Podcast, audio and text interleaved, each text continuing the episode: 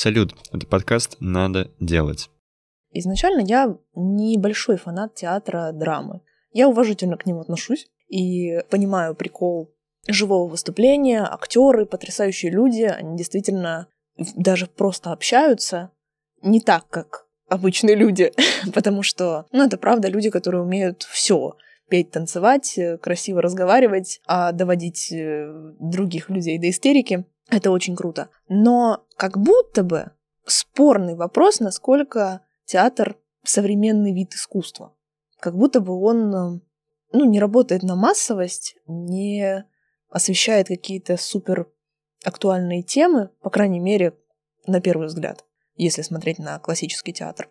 Если то же самое снять на видео, то это может увидеть э, огромное количество людей, гораздо больше, и мысль так можно распространить свою гораздо эффективнее. Но теряются определенные приколы, которые в живом выступлении есть. Поэтому, не знаю, может быть, у меня просто это не вошло как-то в привычку ходить в театр. Меня чаще можно встретить в филармонии, чем на спектакле. Интересно. Ни разу тебя не видел в филармонии еще. А ты как часто бываешь? А вот периодически, да. Периодически? захожу. Ну все, в следующий раз идем вместе. Знаешь, я... Я люблю очень, наоборот, драматический театр. Мгм. И мне это очень нравится. Я думаю, что все-таки он сейчас стал реобновляться, и больше людей стало вовлекаться в театральные процессы. Я думаю, что он помогает раскрывать социальные проблемы, потому что много современных постановок, которые завуалированы э, непрямым изоповым языком, но говорят, в принципе, так было и раньше, но сейчас э, новые художественные средства появились, чтобы выражать какие-то мысли, э, говорят о насущном, и человек, который хочет узнать, хочет понять, он поймет. Я поэтому хотел с тобой поговорить о том месте социально-художественный театр. Недавно узнал о нем в инете, и они пытаются своими новыми методами и своими театральными способами раскрывать свою социальную художественность. Я пока не понимаю, что это, но мне интересно понять. Ну, это здорово. Про социальный театр я, а, значит, сейчас отвечу домашнее задание. Что я знаю про социальный театр? Что он есть трех видов. Первый — это когда играют на сцене люди, представители каких-то а, социальных групп, которые обделены вниманием или как-то ущемлены той или иной сфере жизни. Они вот, собственно, делают этот спектакль. Второй вариант — это когда социальность в том, что люди, представители этих групп, могут прийти туда, например, бесплатно, или это спектакль, люди приходят за деньги, но они, эти деньги идут куда-то, ну, как бы ну, благотворительный. И третий — это когда в спектакль включаются истории этих людей, этих социальных групп, и, собственно, он делается на эту тему. Это то, что я, по крайней мере, наресерчила. Вот. Но мы обсудим, что конкретно реализуется в социально-художественном театре из этих видов. То есть социальная художественность, она разная. Угу. И социальность, и художественность — это вообще это спектр. Да. И... Но проблемы у людей у всех одинаковые. И это самое интересное. Каждая счастливая семья счастлива одинаково. Каждая несчастная несчастна по-своему. Настя решила процитировать великую классику, а мы делаем свою великую классику сейчас. Поехали.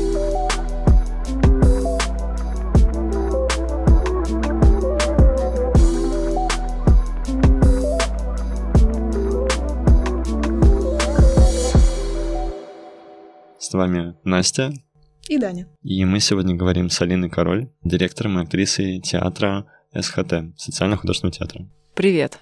Зачем вообще нужен театр? Само определение театра говорит о его назначении. Театр — это место, где решаются социальные проблемы при помощи художественных средств. Наш театр — яркое тому подтверждение. В нашем названии указаны два направления нашей работы. Социальная ориентированность, она для, для нас стала вообще в первую очередь, и с этого мы начали после того, как выпустились от э, мастера Ларисы Вячеславовны Грачевой, и от нее пошла идея создания социального театра. Мы, вот, собственно говоря, занимаемся непосредственным э, решением социальных проблем при помощи художественных средств. В чем именно ваша социальность? Почему вот ваш театр, он, он действительно социальный, в отличие от других, допустим? Есть э, вообще такое понятие социальный театр. Это такой театр, который занимается инклюзивными спектаклями. Его отличие в том, что в спектаклях принимают участие не только профессиональные актеры, но и непрофессиональные актеры, которые нуждаются в неком таком социальном внимании. В нашем случае это были вначале люди с зависимостями, люди, прошедшие 12-шаговую программу, проще говоря, наркоманы. Далее это были подростки из приютов. Это был совместный проект э, с фондом «Подари мне крылья».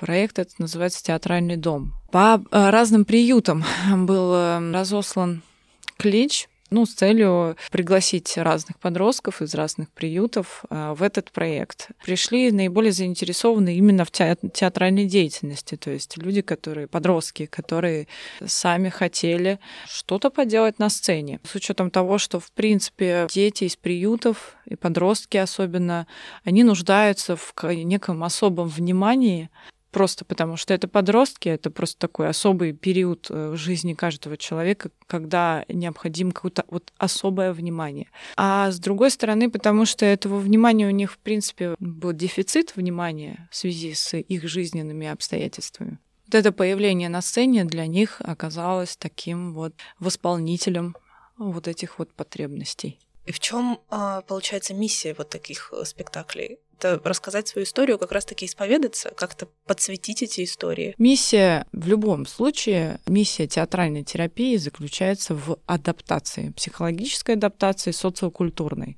Поэтому в данном случае это не исключение, это адаптация. Попытка, да, проработать какие-то свои эмоциональные, психи, психологические триггерные моменты, да.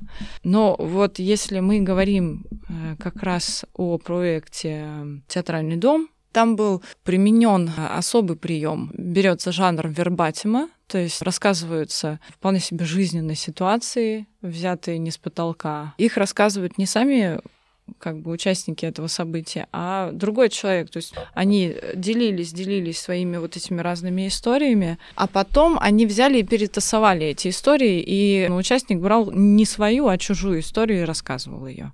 А эта история просто звучала в спектакле. Самое главное, что она звучит в этом спектакле.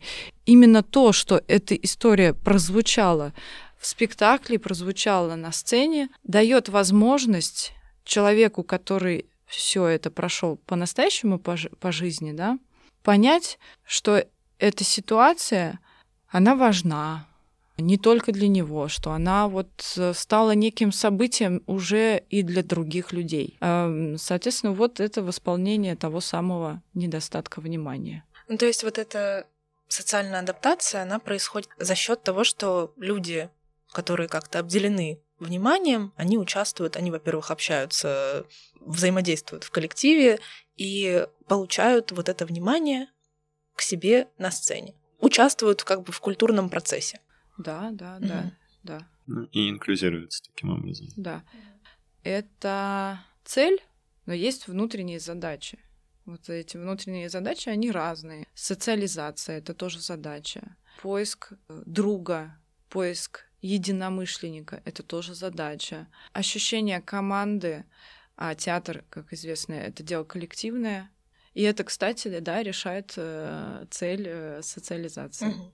А социальность театра, она а, только так реализуется, может быть, ну вот в вашем театре и в целом, за счет вот включения людей непрофессиональных актеров, но представителей каких-то особых э, социальных групп. Или как-то еще она может да нет, она, конечно же, по-разному проявляется. Скорее, это, знаете, это тот случай, когда вот это определение театра, определение его понятия, да, решение социальных проблем с помощью художественных средств. И это определение взято условно, очень буквально. А вообще, если не буквально, то, конечно же, как правило, театры, они просто берут некую социальную проблему под лупу и э, тщательно ее рассматривают. Ну, то есть, конечно, театры бывают разные, спектакли бывают разные. Но если мы говорим о спектаклях, которые рассматривают остро социальные темы, то это вот да, это про это. У нас э, в том числе в нашем репертуаре очень многие спектакли как раз рассматривают некую острую социальную проблему. Например, «Сотворившее чудо». Это известная пьеса. Ее, кстати, ставили не только мы, несколько театров в нашем городе ее тоже поставили. Это пьеса о реально существовавшей девочке, которая стала слепо-глухонемой по причине, кажется, менингита. То есть она переболела там в маленьком возрасте менингитом. И это реальная история, которая случилась в Америке. Я, насколько знаю, вот эта проблема, она стала, э, скажем так, своеобразным толчком для некоторых изучений, да, то есть вот как мы, например, узнаем о функциях мозга, да, о функциях конкретной там какой-то вот части э, мозга, только практическим путем отключая какую-то часть мозга. И вот мы знаем, да, например, да, э, у человека вот эта часть мозга, она повреждена. В результате этого мы видим, да, что вот эта часть мозга, она отвечает за конкретную функцию.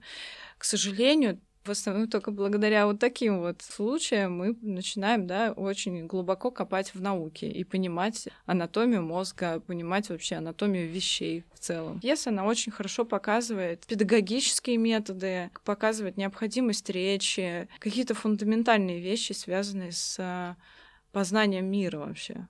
Ну, естественно, мы взяли эту пьесу. Она у нас очень хорошо показывалась, прямо имела определенный успех. Но, к сожалению, там э, актриса, которая играла главную роль, она в какой-то момент уже не могла играть это. Мы еще думаем, может быть, мы вернем этот спектакль, но чуть-чуть попозже. Вот насчет детей из детских домов, с которыми вы работали, театрального дома. Тебе не кажется, что они как будто бы чувствуют все более остро, что у них вот из-за их травм а, у них обостряются какие-то чувства, и какая с ними вообще специфика работы? Проще ли с ними работать или сложнее работать театралом? Ну, с подростками вообще не просто работать. Дети в определенном возрасте начинают стремиться к тому, чтобы быть взрослыми. К сожалению, у приютских это начинается раньше. Это определенным образом накладывает э, свой отпечаток в их поведении, причем в фундаментальных каких-то вещах, которые остаются, к сожалению, на всю жизнь. Я могу так сказать, что э, дети прошедшие тяжелые жизненные обстоятельства, которые, к сожалению, столкнулись с ситуациями, которыми чаще встреча... Э, сталкиваются взрослые, и скажем так, взрослеют раньше. Они начинают пытаться со взрослыми разговаривать на равных. И, конечно, у них никто не может отобрать это их право. Кому-то из взрослых, кто, ну, скажем так, педагогически не, подготов... не подготовлен к этой ситуации, начинает раздражать, естественно. Ну, они называют это наглостью, они это называют хамством там, и так далее. Да, как это проявляется обычно, что действительно там подходит десятилетний ребенок, слышь, Сигу дашь там, я сейчас очень утрированно предлагаю, да, вот это такой пример рассмотреть. Но что происходит в тот момент, когда десятилетний ребенок подошел ко мне и там и сказал, сказала, слышь, дай сигу. Этот ребенок, во-первых, курение действительно у него ассоциируется со взрослостью, потому что он видит это у взрослых людей. Ну, да. Во-вторых, вот это поведение, слышь, там вот это вот все, это тоже э, попытка уподобить себя взрослому человеку. А если он так разговаривает и видит такие примеры, значит, он сталкивался, как правило, вот с такими людьми. Ничего хорошего в этом нету, разумеется. Самое главное, я думаю, дать возможность ребенку быть таким, какой он есть, и пытаться потихоньку, не давя, предлагать другие модели поведения предлагать, ну, скажем так, показывать, что есть хорошо, что есть плохо, да, в целом, и побольше показывать того, что есть хорошо. Ну, например, команда — это хорошо. Когда друг за друга горой — это хорошо. Любовь — это хорошо. Терпение — это хорошо возможность быть таким, какой ты есть, это тоже хорошо. И когда тебя принимают таким, какой ты есть, это тоже хорошо. И рано или поздно, как правило, происходит подросток, он ведет себя вот таким образом, ожидая определенной рефлексии от взрослого, что взрослый будет на него ругаться, будет отрицать э, или подавлять подобное поведение. А если, наоборот, повести себя совершенно неожиданным образом, дать принять, ему. дать ему возможность, да, вот так вот себя вести, он как бы... То он не поймет, что это такое. Да, Мне такого никогда не было, да, почему что? так почему, быть? почему вы так со мной разговариваете, да? И тут он начнет как бы, ну, конечно, его поведение будет меняться. В какой-то момент, конечно же, возникнет эм, доверие просто-напросто. Ну, во-первых, ну, начнет приглядываться, в принципе, да, вот в театральном доме в этом проекте скажем так, э, абсолютным лидером был э, Дима Крестьянкин, режиссер, который ставил спектакль с этими ребятами. И я считаю, что он э, добился вот этого результата абсолютного авторитета среди э, этих подростков. Почему? Потому что он давал им возможность быть самими собой. Он не критиковал их, э, он понимал их, он понимал их стремление быть взрослыми. Это не стремление, это, к сожалению, вынужденная модель поведения. Потому ну, защитная какая-то. Защитная реакция, да. Когда вот он так, таким вот на их взгляд, нетриви... нетривиальным образом реагировал на их странное поведение, то, конечно же, это их разоружало абсолютно. И они проникались к нему, они начинали его слушать. Они с огромным удовольствием выполняли его режиссерские задачи. То есть он ставил им задачу, допустим, они, будучи не актерами, выполняли это очень слаженно, командно. У меня глубокое уважение к Диме Крестьянкину по этому поводу. Вот и то, что он вот эту штуку, уж не знаю, он сам это придумал или это где-то подсмотрено, но так или иначе это работает. Откуда, откуда бы это ни взялось, это работает. Это прием, что дети, подростки рассказывают не свои собственные истории, а историю другого человека. Но она так или иначе, эта история звучит в спектакле. Ну и эти истории, чтобы вы понимали, это не только истории там со знаком минус, да, это не только дурной э, опыт из жизни. Это разные истории. Это истории любви, это история дружбы, это истории удивительных открытий. То есть там все-таки Дима мало то, что хороший педагог, он еще прекрасный режиссер очень-очень талантливый. Он держал очень хороший баланс внутренний в спектаклях. Ну, то есть эти спектакли, я вам так могу сказать, что спектакли на выходе получились не просто социалочка такая, социалочка для отчета. Это конкретно какие спектакли? Вначале это был э, спектакль «Зеркало», mm. потом это была «Одиссея», и а, Илиада. И последний спектакль их осколки. Но они очень похожи друг на друга именно вот таким педагогическим методом, именно вот, э, вот, этой, э, вот этим калейдоскопом историй разных. Жанр вербатим придерживается везде. Э, действительно рабочая схема, когда ты рассказываешь не свою историю. Ты начинаешь думать, а каково это другому человеку.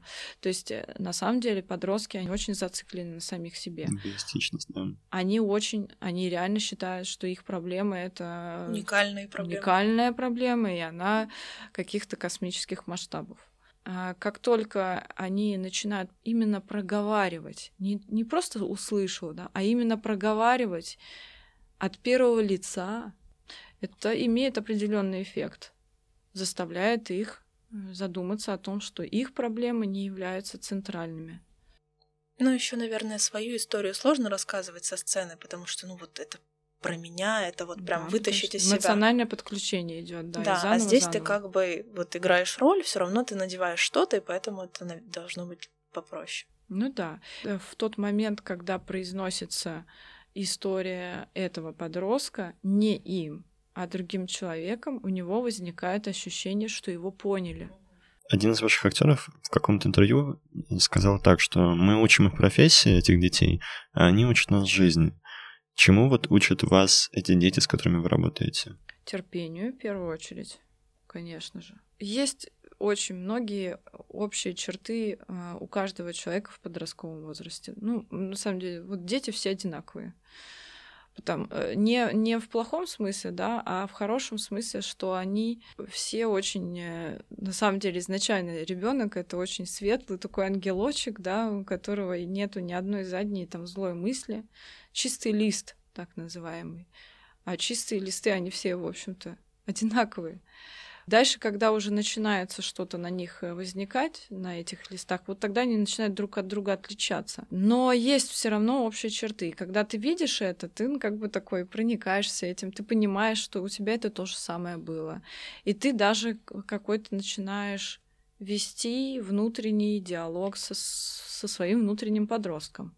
Потому что, ну, подростки эти никуда не деваются. Они взрослеют, но подросток все равно сидит во взрослом человеке до конца его жизни.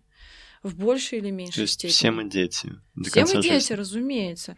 И в каждом из нас сидит ребенок, подросток и э, старик, условно. Взрослый и старик, вот так. Поэтому, когда я вижу и общаюсь с подростком, я начинаю понимать, вот откуда у меня ноги растут откуда во мне такое поведение.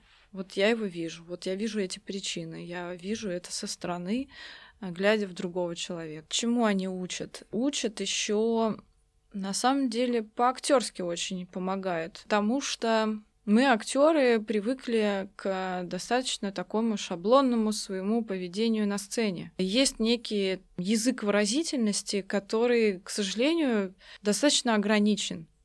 Ну, то есть у кого-то он больше расширен, у кого-то меньше. Есть даже такая шутка, от кого-то я ее услышала. Ну, кто-то может не согласиться по этому поводу. Я не то чтобы прям придерживаюсь этого. В шутку говорят, что у плохого актера три шаблона, у хорошего актера 33 шаблона.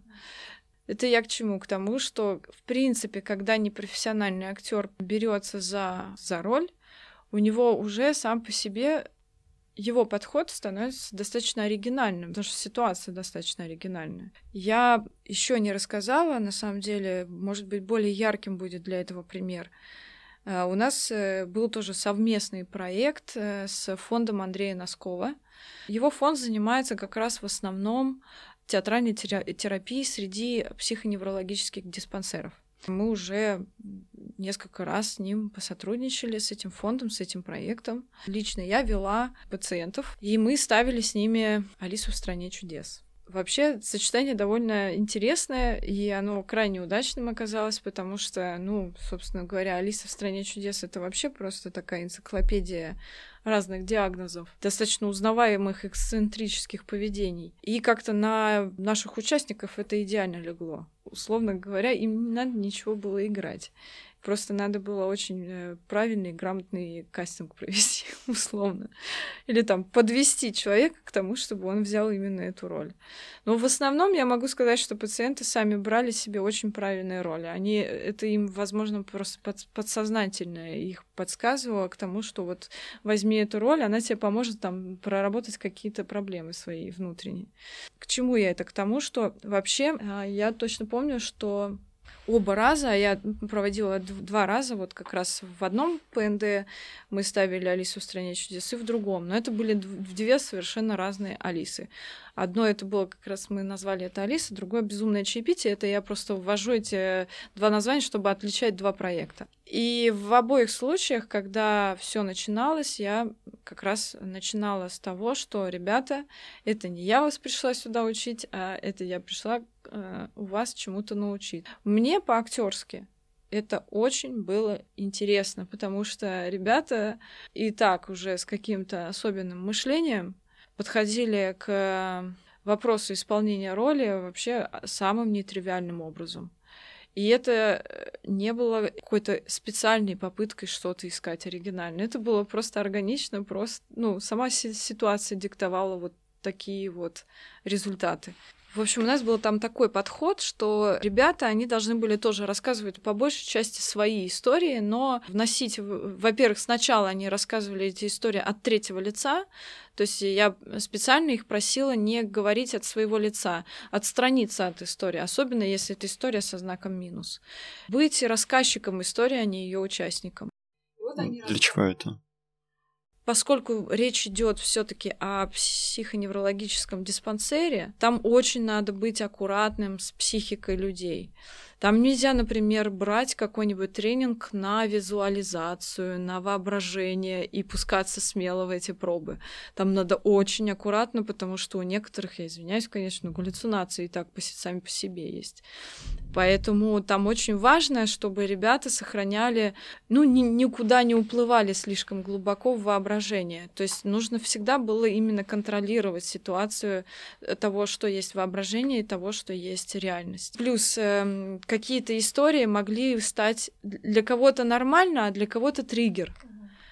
Поэтому для того, чтобы не возникало никаких ситуаций, я попросила на всякий случай, чтобы все истории были проговорены от третьего лица, чтобы отстраняться чтобы только вот нам важна сама, сама история. Э, нам важно ее зафиксировать и потом с этим текстом что-то по поэкспериментировать. Девушка, она взяла себе роль белого кролика. И потом я ей предложила рассказать историю. Она мне рассказала историю свою о том, что она раньше же страдала ожирением. и что в какой-то момент ее это все достало, и она решила, что нельзя останавливаться, надо постоянно куда-то бежать, стремиться, вот это вот все. И она полностью поменяла свое мышление и стала такой активной достаточно.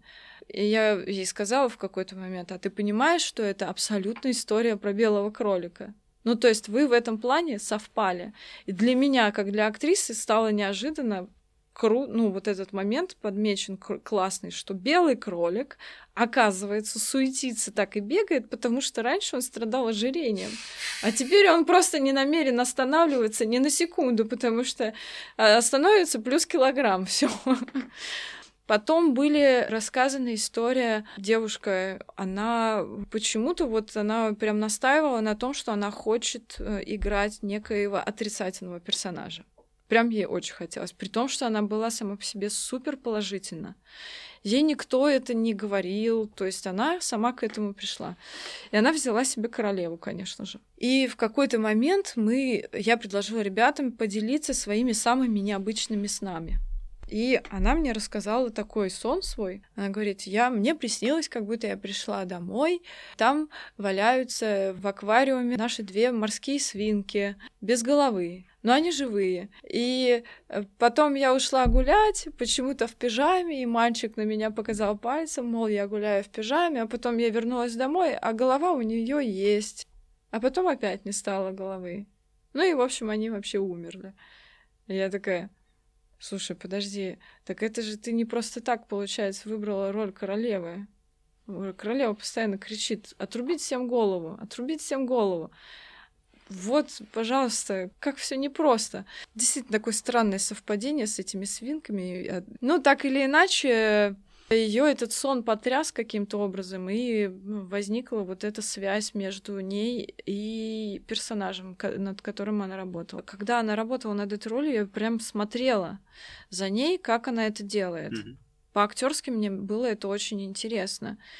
И мне было прям я там даже местами для себя наблюдение взяла, что это такая супер... Вот это ее манера говорить, это ее манера вести себя. Она ничего не играла, она вела себя естественным образом, но я видела абсолютного законченного персонажа королевы.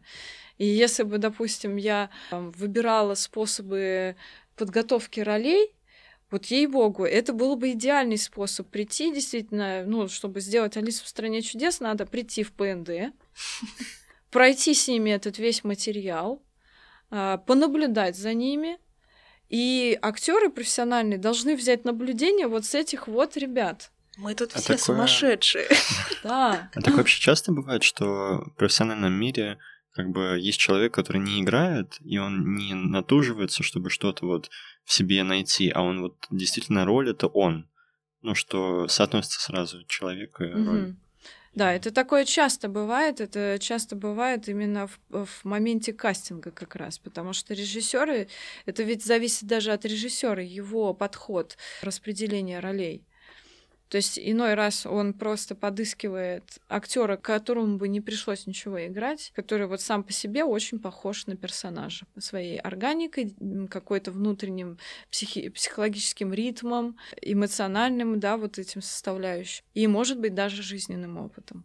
Здесь как бы своя опасность как э, того, что можно начать. Э, есть такое выражение у актеров, а ты играть не пробовал.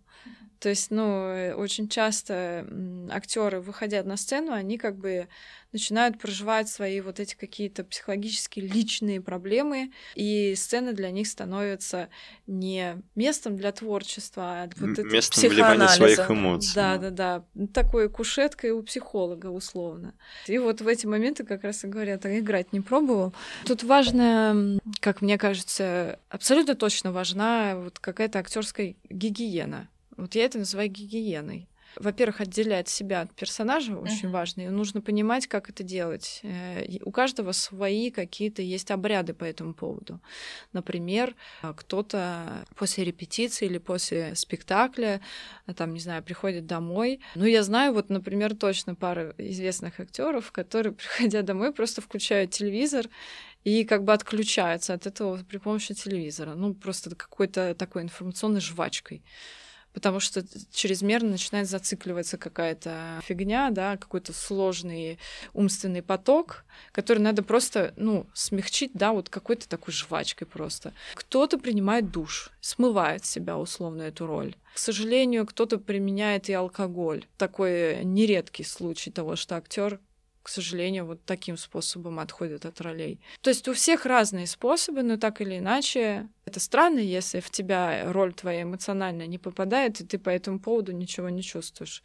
Хороший актер будет всегда чувствовать по поводу своей роли что-то особое. Но нужно уметь абстрагироваться. Но нужно уметь абстрагироваться и зак- заканчивать с этим, да, ну, выходить из роли условно, да, начать общаться со своими близкими, определенным образом, естественным, да, они, они там образом этого персонажа. Мы вот сейчас э, говорили о шаблонах, о классическом каком-то понимании, художественном там выразительном языке, и как будто в массовом сознании за театром закреплен вот этот образ такой консервативный, немножко. Ну, вот какие-то uh-huh. Uh-huh. мэтры, такие серьезные люди, серьезными лицами, не верят, критикуют. В общем. Школа русской драмы. Да, да, вот такой вот образ. Он немножко, ну, неприветливый такой. А как выглядит молодой театр? Когда вот люди не с такими серьезными лицами. Он какой? Он какой-то экспериментальный, он более ищущий. Какой он? Мне кажется, дело не в новом современном, не, не временные рамки диктуют э, качество театра, а в целом какой-то сознательный выбор. А, театры разные бывают, у них разные подходы, разные школы, так называемые. Кто-то любит страдать, и там выстрадывать вот это свое творчество. Для кого-то это нормальная форма э, искусства рождается в муках и страданиях. Для кого-то наоборот. Искусство должно рождаться э, в радости творчества, в, в потоке. Как, в потоке, да. Как-то легче, легче это все должно рождаться. А если начинаются какие-то страдания или что-то пошло не так, то все как бы это, это значит не туда. Я думаю, что я вообще всегда сторонник э, чего-то чего среднего.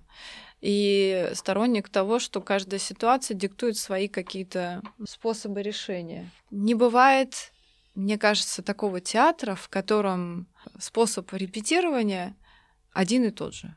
Все-таки театры в большинстве своем придерживаются разного э, репертуара. И это требует разного подхода репетирования, конечно. Что касается нас, то мы точно определенно, э, нас каждый раз приходит там новый режиссер, условно, у него свой, свой способ репетирования.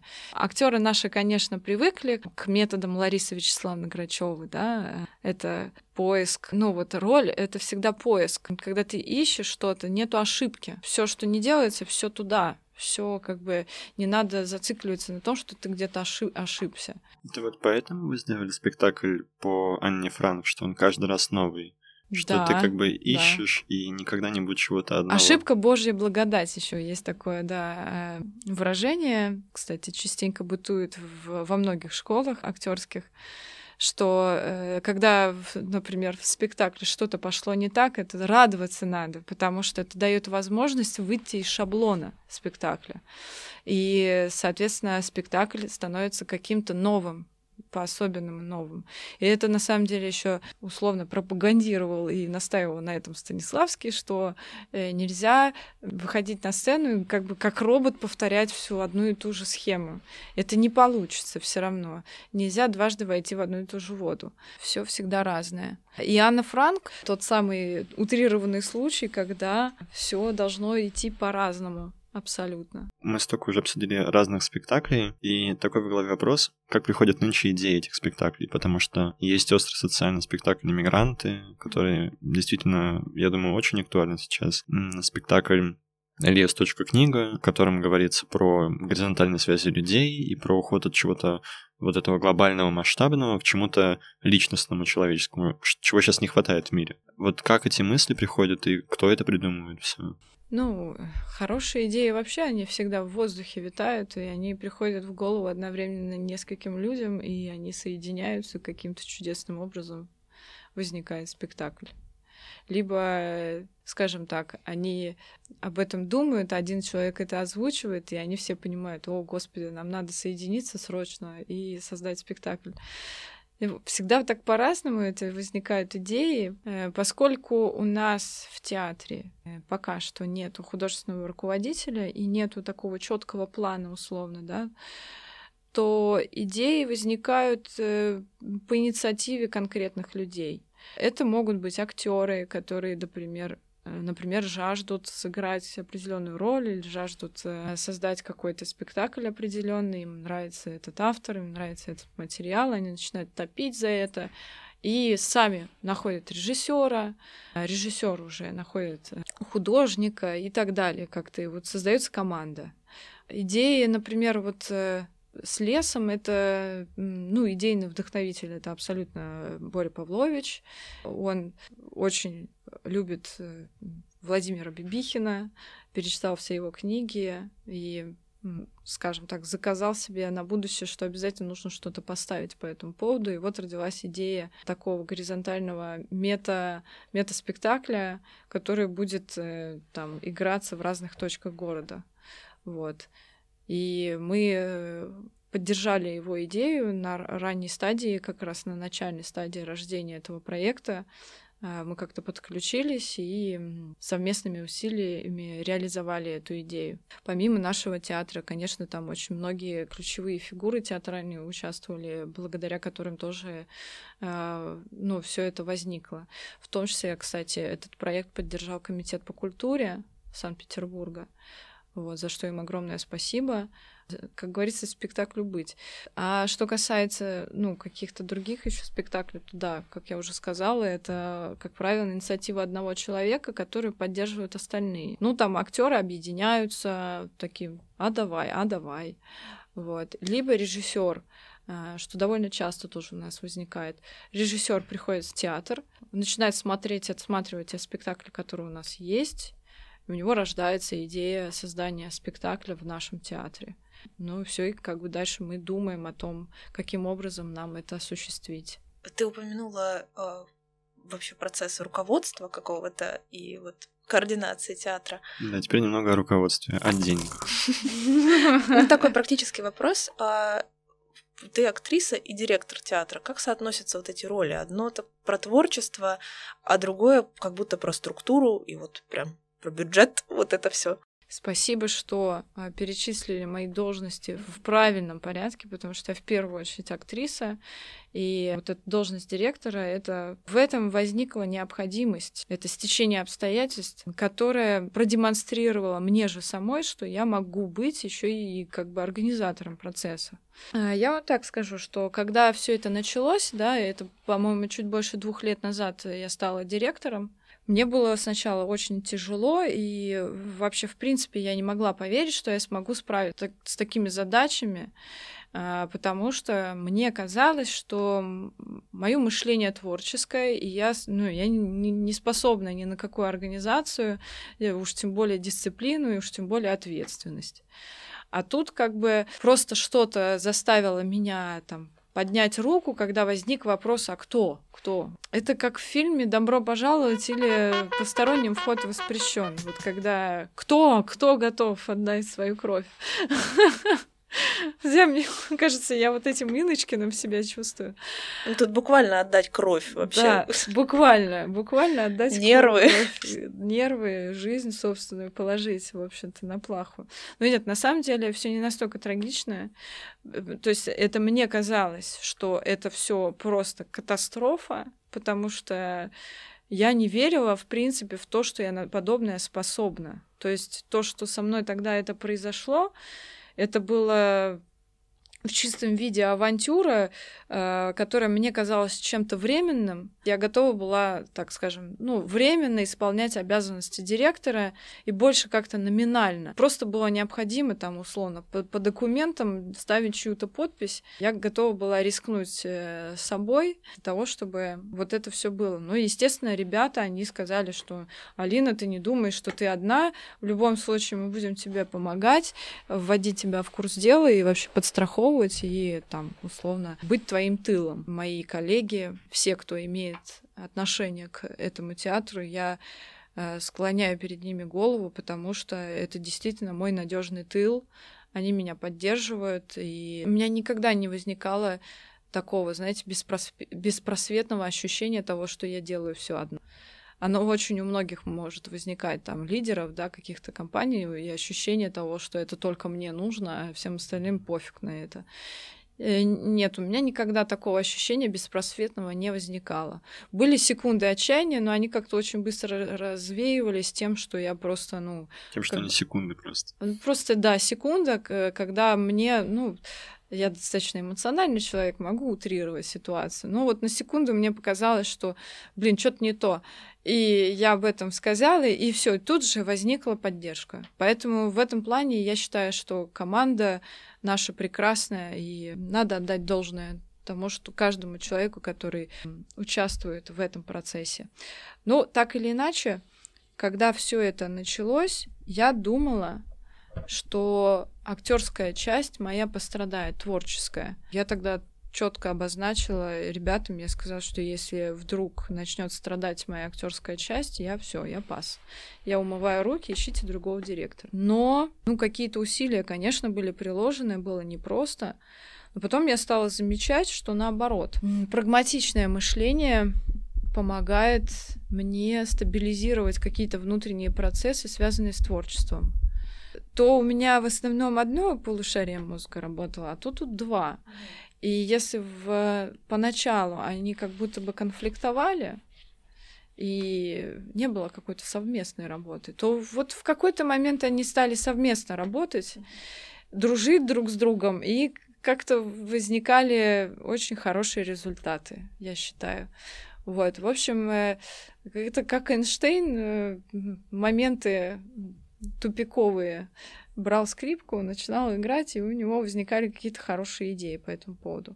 Вот, также у меня, в принципе, да, вот, вот эта вот творческая раз, разнузнанность и неумение собраться или там просто отсутствие дисциплины какой-то элементарной, да, в этом плане вот это прагматичное мышление дисциплинирует творчество, плюс э, вот просто есть какое-то логическое мышление, которое, кстати, ну, как ни странно, приводит к очень классным, неожиданным, нетривиальным идеям.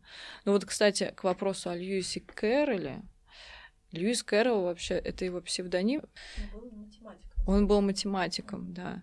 И Алиса возникла благодаря тому, что он очень часто любил, ну, как бы разыгрывать какие-то математические задачки, у которых какая-то очень странная своя логика. Она, на первый взгляд, кажется, что ее вообще нет, но на самом деле она абсолютно очевидна для математика. И вот это вот математическое мышление как раз и привела и к этим странным, витиеватым персонажам, ситуациям, каким-то вот, вот таким через голову абсолютно. У кота было пять полос. Да, да, да. И вообще, э, к слову сказать, Льюис Кэрролл совершенно случайно написал эту сказку. То есть его три ребенка, три девочки попросили рассказать им сказку, потому что им скучно было. И он как бы на ходу сочинял, а девочкам так понравилось, что они потребовали зафиксировать это. Надо записать, говорят. Вот. А потом их, ну, его какой-то коллега, там тоже какой-то профессор, э, сказал, тут тебе надо публиковать это. Ну и опубликовали. И тут, извините, мировая слава. Вот, так что, ну, вообще сказка была написана совершенно случайно. И это классно. В потоке. В потоке. в потоке. К вопросу о том, а, как создается театр.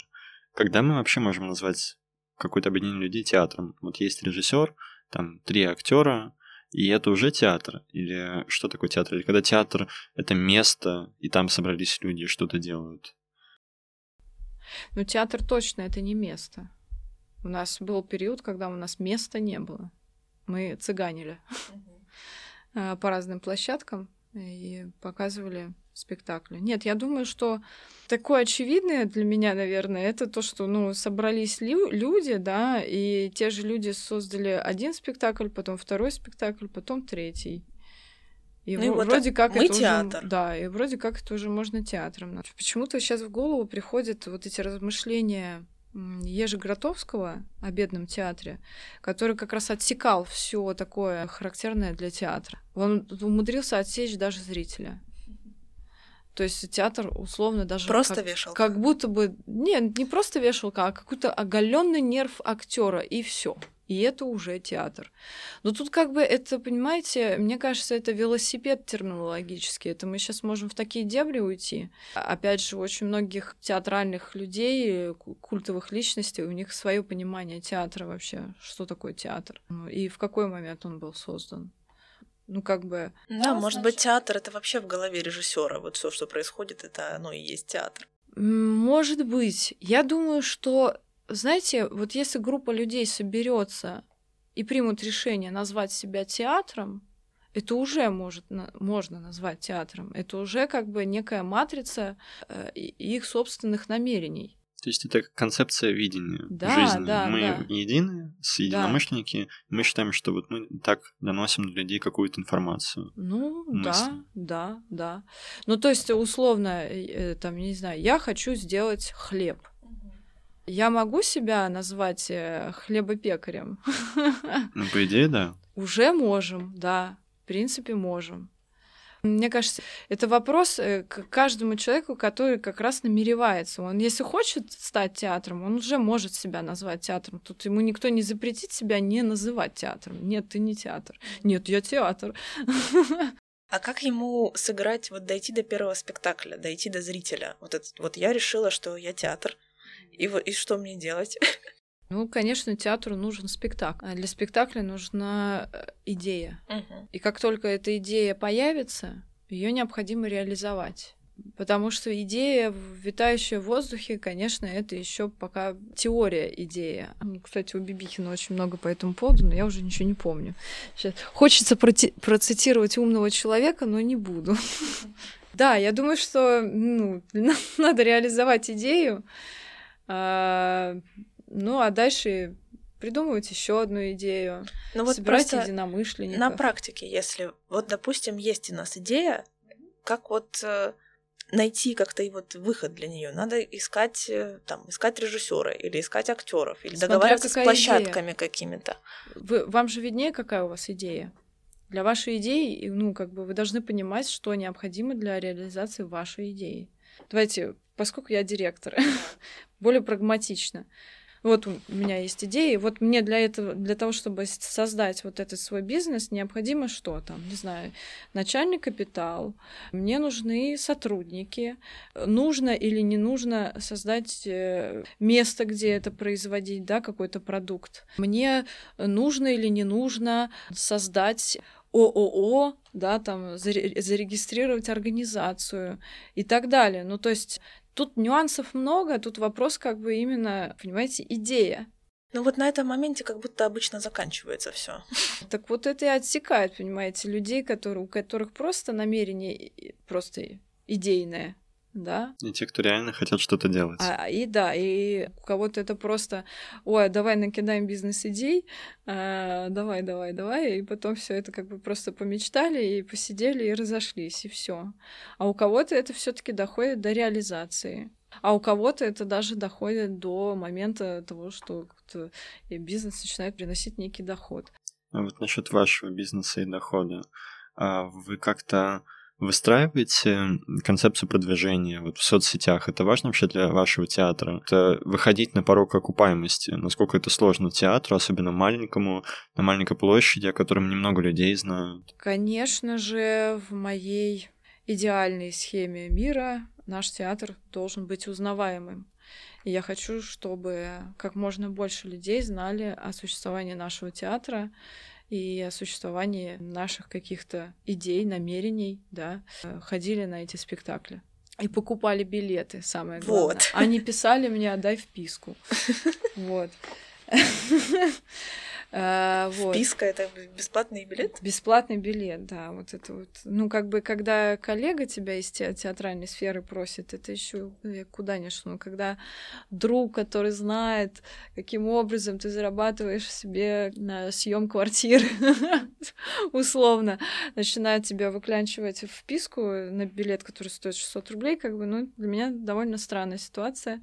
Ну, коллега тоже должен понимать, как бы. И коллега должен понимать, особенно тяжело. коллега, который служит в государственном театре, для которого, допустим, в принципе, сделать вписку в государственный театр, это, я считаю, как бы не зазорно. А вот просить вписку в негосударственном театре, я считаю, что это вот как бы, не знаю, поддается сомнению. Не по-пацански. Не по-пацански, спасибо, да. Да.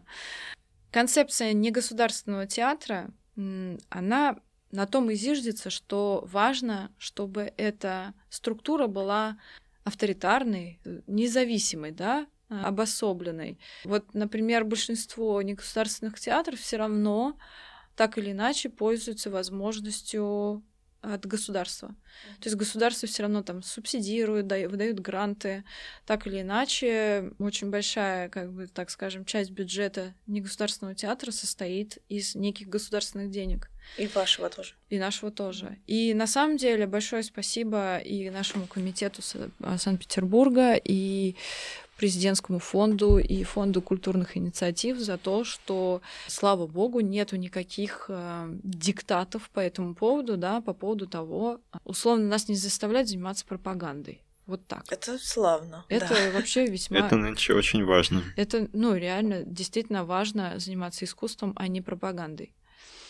Вот, но так или иначе, все равно там есть какие-то свои условия, свои ограничения. По материалу? По материалу, по...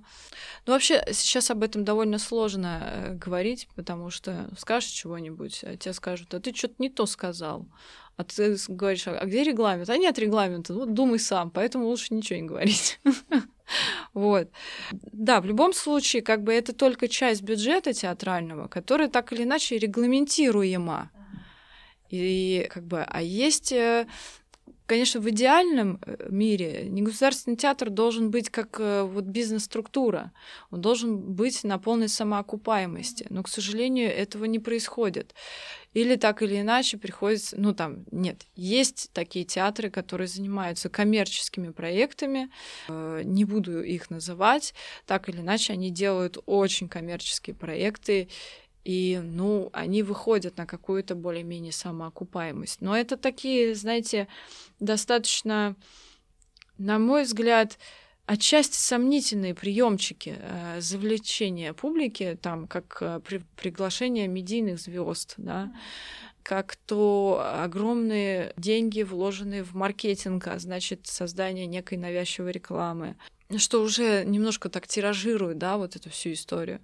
Ну, такой Ширпотребство. Голливуд. Ширпотребом, да, становится, да. И начинают возникать как бы именно вкусовые сомнения в этом плане. То есть все равно я считаю, ну, у меня есть почему-то такое ощущение, да, что истинное искусство это не про тиражирование все-таки. Это какую-то камерность. Это что-то должно быть элитарное. Mm раньше в, в этом плане было четкое разграничение в связи с тем, что информация была не столь доступна, как сейчас. Сейчас инф, информация доступна, и поэтому, возможно, вот эта потребность в элитарном знании, ограниченном знании, который принадлежит строго определенному кругу лиц, которые считают себя единомышленниками и действительно думают о чем-то вот одном. И как бы вообще, вообще, в принципе, человек стремится, да, объединяться в какие-то группировки, да, которые вот понимают, вот мы обладаем неким уникальным знанием, мы классные, а все остальные ничего не знают. Вот, поэтому, возможно, да, вот это вот стремление, с одной стороны, мы хотим, э, чтобы о нас знали, но с другой стороны, мы не хотим выходить на некий такой уровень ширпотреба важно иметь какую-то золотую середину и придерживаться золотой середины. Так или иначе, пока что мы в очень элитарном знании, э, наш театр находится. Мы э, ведем э, работу, от, ну, то есть у нас есть пиарщик, у нас есть СММщик, который ведет работу в соцсетях и э, с, со средствами массовой информации в том числе. Вот опять же, то, чем мы сейчас занимаемся, это тоже, да, приумножение знаний о нашем театре, о нашей деятельности. Вот, ну, что-то подобное мы, в принципе, и делаем. Ну и вообще, насколько может э, социальный театр оставаться элитарным каким-то искусством? Он же должен как будто бы идти наоборот. Выходить, народ. да, на аудиторию, на народ, и как раз-таки, чтобы эти истории слышали, видели. Ну да, но Вы знаете, я вам так скажу, что даже когда, я не знаю, вы замечали или нет, есть э, такие социальные проекты, которые тоже, как ни странно, становятся такими навязчивыми, что волей-неволей человек начинает как бы закрываться от этого. Ну да, это... Вот, например, в соцсетях я начинаю это замечать, mm-hmm. очень много появляется каких-то там тех же рилсов с изображением э, людей с ограниченными возможностями здоровья. Mm-hmm. Появление вот э, таких видео вот с одной стороны, ты так вроде посмотрел один раз, так отрефлексировал, такой думаешь, блин, вот да, вот есть такая проблема. Потом это появилось еще раз, еще раз, еще раз, еще раз. И как бы это становится таким уже ты уже начинаешь думать, а случайно вот те люди, которые снимают этого человека, они как бы не пытаются на этом навариться условно, ну, как хайпануть на этом. И как бы сомнение возникает. Просто вот тупое сомнение, не утверждение, а просто сомнение. Что, а это правильно? Помогает ли этому человеку, допустим, ну, решить эти свои проблемы вот таким образом? Это раз. Два.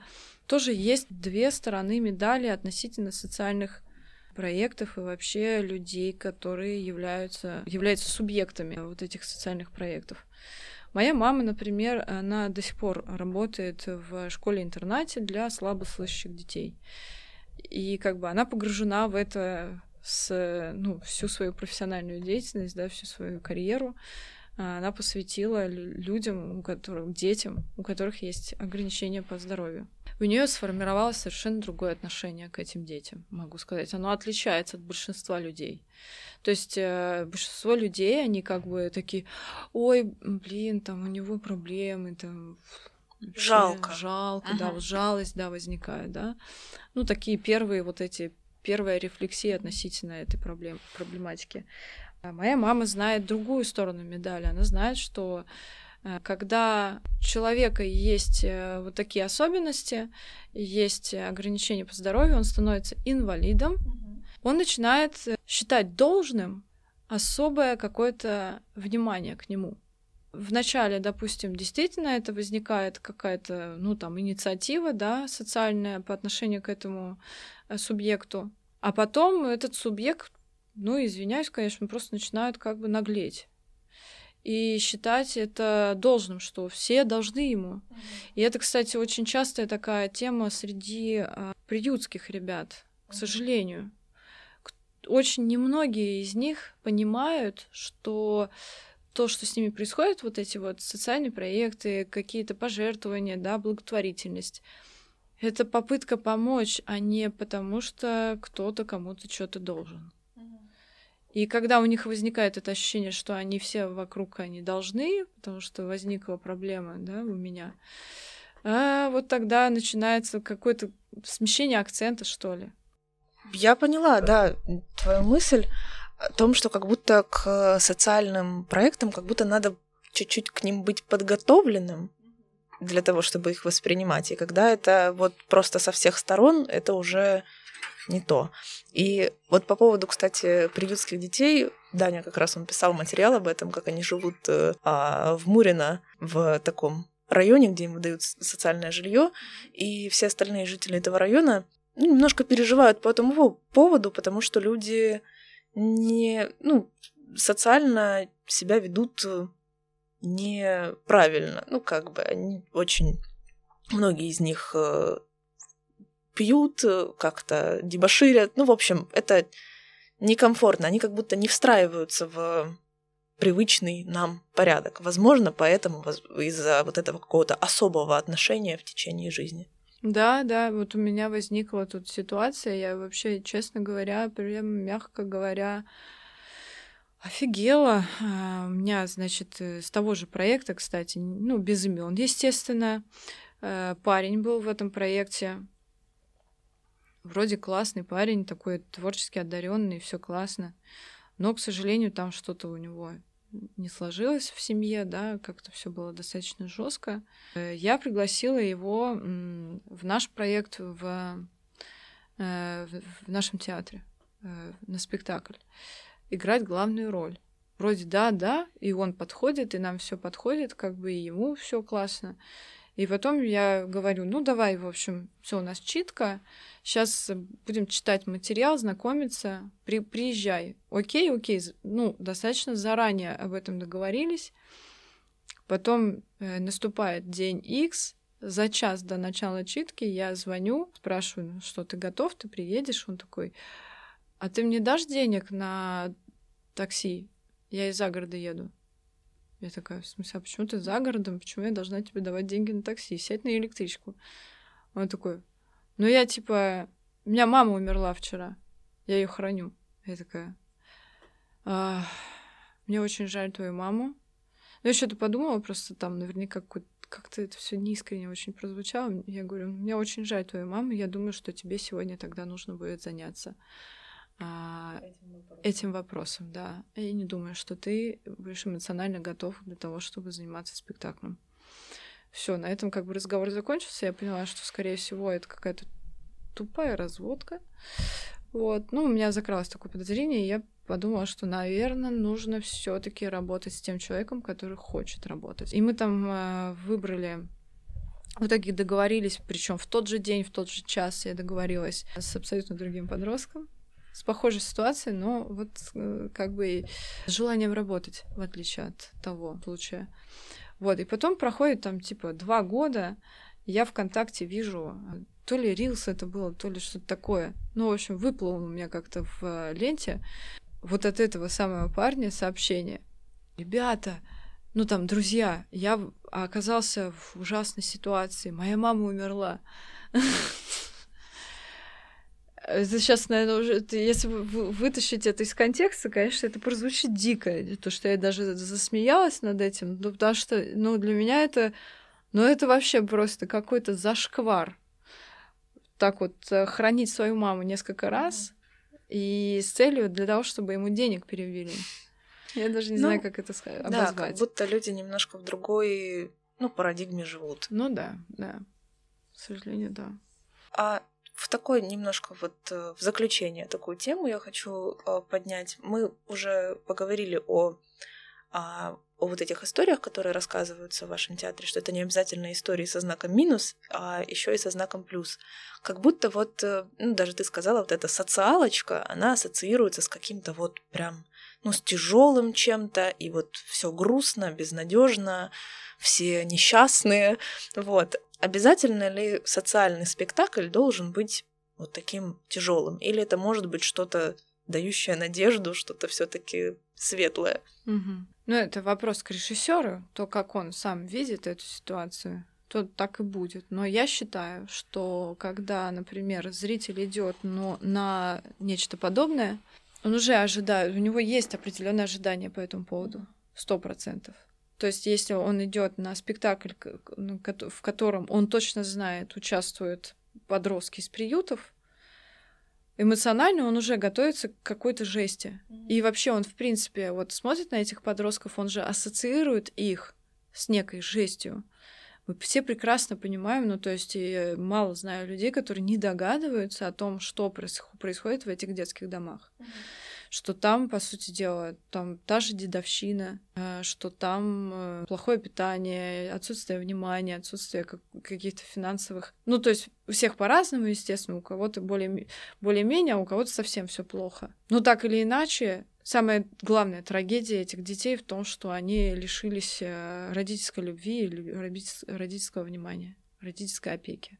Мы уже, как бы, будучи, да, зрителю, я вижу подростка, я знаю, что он из приюта, и у меня уже некий есть эмоциональный шлейф, ассоциация, связанная mm-hmm. с этим вот актером на сцене.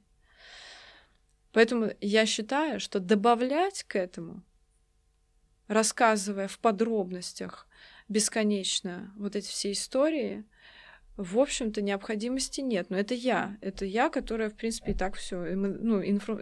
информационно я уже подготовлена к этому. Я прекрасно понимаю, о чем речь. Кому-то, ну, тем же детям, кстати, допустим, приходили на эти спектакли дети, вот типа моей дочки 8 лет, например. И им полезно это слушать, потому что они-то как раз, эти те самые люди, да, которые об этом еще ничего не знают. Вот. И им, может быть, не со всеми там жесткими подробностями, но примерно понимать э, положение вещей в этом мире надо. И они начинают, вот вы знаете, у меня был случай, я вводила знакомство с одной очень богатой женщиной, даже не с одной, и они вот как-то ко мне начали обращаться в моменте, мол, а можно я своего ребенка приведу на этот спектакль? Конечно, не вопрос, приводите. И вот эти детки, там, мягко говоря, избалованные, которые существуют в абсолютном благополучии, материальном и в благополучии в плане внимания родительского, материнской опеки. Вот они тогда начинают понимать свое собственное положение. Они начинают сострадать, они начинают... Эмпатию.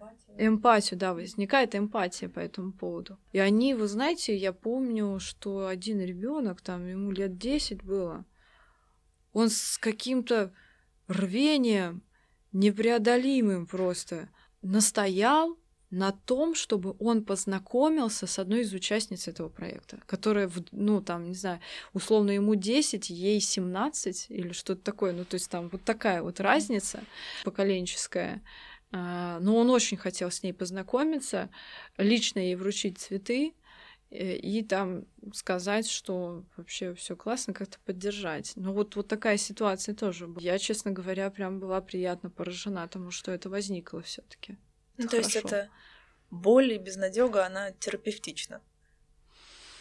Да. Ну, не совсем точно в плане терминологии, опять же, потому что в эти проекты, ну, вот до сцены, до этапа сцены дошли не безнадежные. И это как раз дошли до туда те люди, которые готовы с этим что-то делать, это бороться. Важно, да, отметить. Да они испытывают надежду, и они верят, они все еще верят в людей. Вот это самое главное. Потому что есть те, которые уже все, они потеряли веру. И они не верят ни в людей, ни в себя. Вот, поэтому они, ну, уходят на дно, так скажем, да.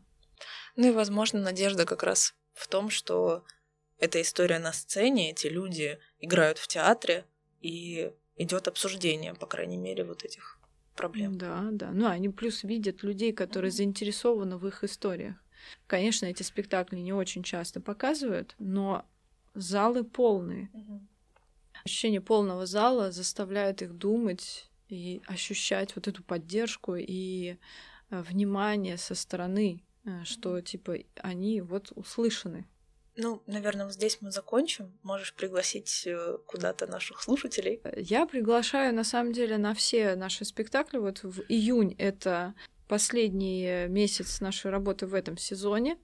Мы собираемся показывать спектакль «Циники» по Мариенгофу 10 числа.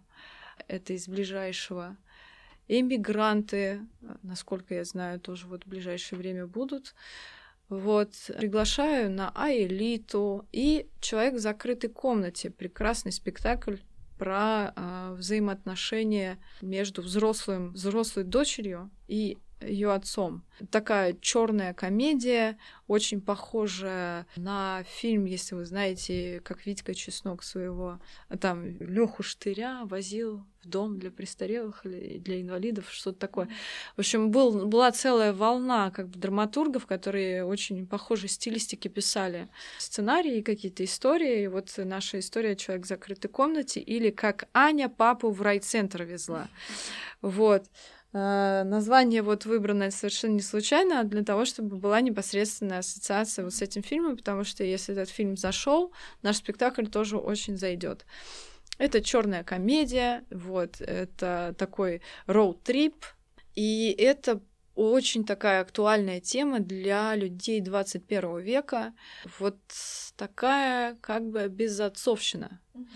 Проблематика, которая больше характерна все таки да, для второй половины 20 века и вот весь 21 век, потому что, ну, ранее все таки вот почему-то не, э, даже если литера, в литературу заглянуть, как бы не обозначалась так ярко вот такая проблема отсутствия внимания со стороны отцов. Вроде как раньше это и вообще нормой считалось, э, вот. А сейчас э, на это стали обращать внимание, и вот эта возможность развода, ну, то есть раньше это было невозможно, да, поэтому родители оставались вместе до конца. Сейчас это стало возможным, и не все, к сожалению, дети это способны принять э, нормально. Вот кто-то тут из родителей вообще не считается с этим. Прямо такой бич 21 века. Надо успевать смотреть успевать видеть. У нас, надо... Да, у нас есть на самом деле все социальные сети, Инстаграм, ВКонтакте, Фейсбук, вся информация там есть, плюс у нас есть сайт. Э, заходите по поиску социально-художественный театр Санкт-Петербург. Здорово. Надо выходить из своего немножко информационного пузыря, слушать разные истории, и надо делать. Надо делать. Спасибо большое, Алина. Мы можем снять эти неудобные наушники. Спасибо.